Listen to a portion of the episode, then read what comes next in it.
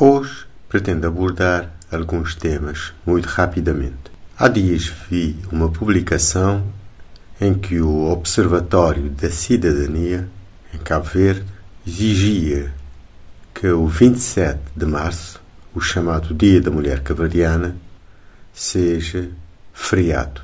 Eu penso que não faz sentido nenhum.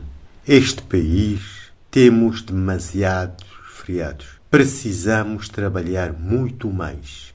Precisa-se neste país trabalhar muito mais que nos outros países. Claro que devidamente recompensados, mas há que se trabalhar muito mais e com mais produtividade, porque trabalha-se muito pouco e temos demasiados feriados.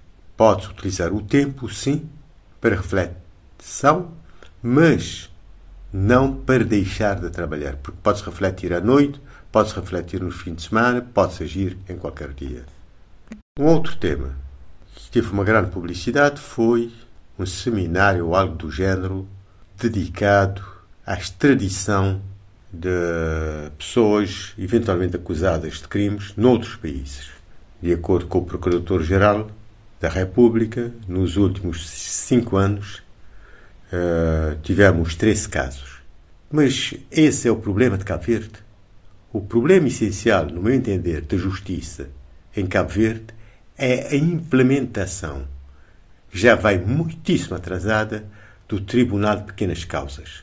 Porque, havendo esse tribunal, seriam milhares e milhares de casos a serem resolvidos. Se o Estado de Cabo Verde, se os especialistas deste país não sabem como deve funcionar um tribunal de pequenas causas, e não com esse aparato que está-se a criar, vejam os vídeos no YouTube sobre o funcionamento de tribunais de pequenas causas nos Estados Unidos da América. Por exemplo, no caso da Associação de Defesa do Consumidor JADEC, há mais de 17 anos temos estado a insistir neste tema. O Tribunal de Pequenas Causas é muito mais relevante que o próprio Tribunal Constitucional. É muito bonito o Tribunal Constitucional, mas tem pouca valia para o grosso da população para, efetivamente, uma justiça de facto, não aplicação de leis. No sábado, tive duas conversas, uma por volta do meio-dia aí na Matiota, com um grupo de jovens, e não só, em que chamava a atenção da banalidade da idiosincrasia prevalecendo em Cabo Verde. Com essa mania de cultura, com a mania de bom, isto é, Cabo Verde, é, muito orgulhoso de ser cavaliano, crioulo, como se diz, porque é bom no futebol, é bom a cantar, é bom a dançar. Isso é ridículo.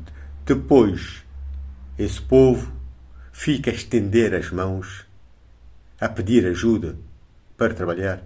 Antigamente, os pais diziam que o filho devia era trabalhar, não ser tocador ou artista ou cantor.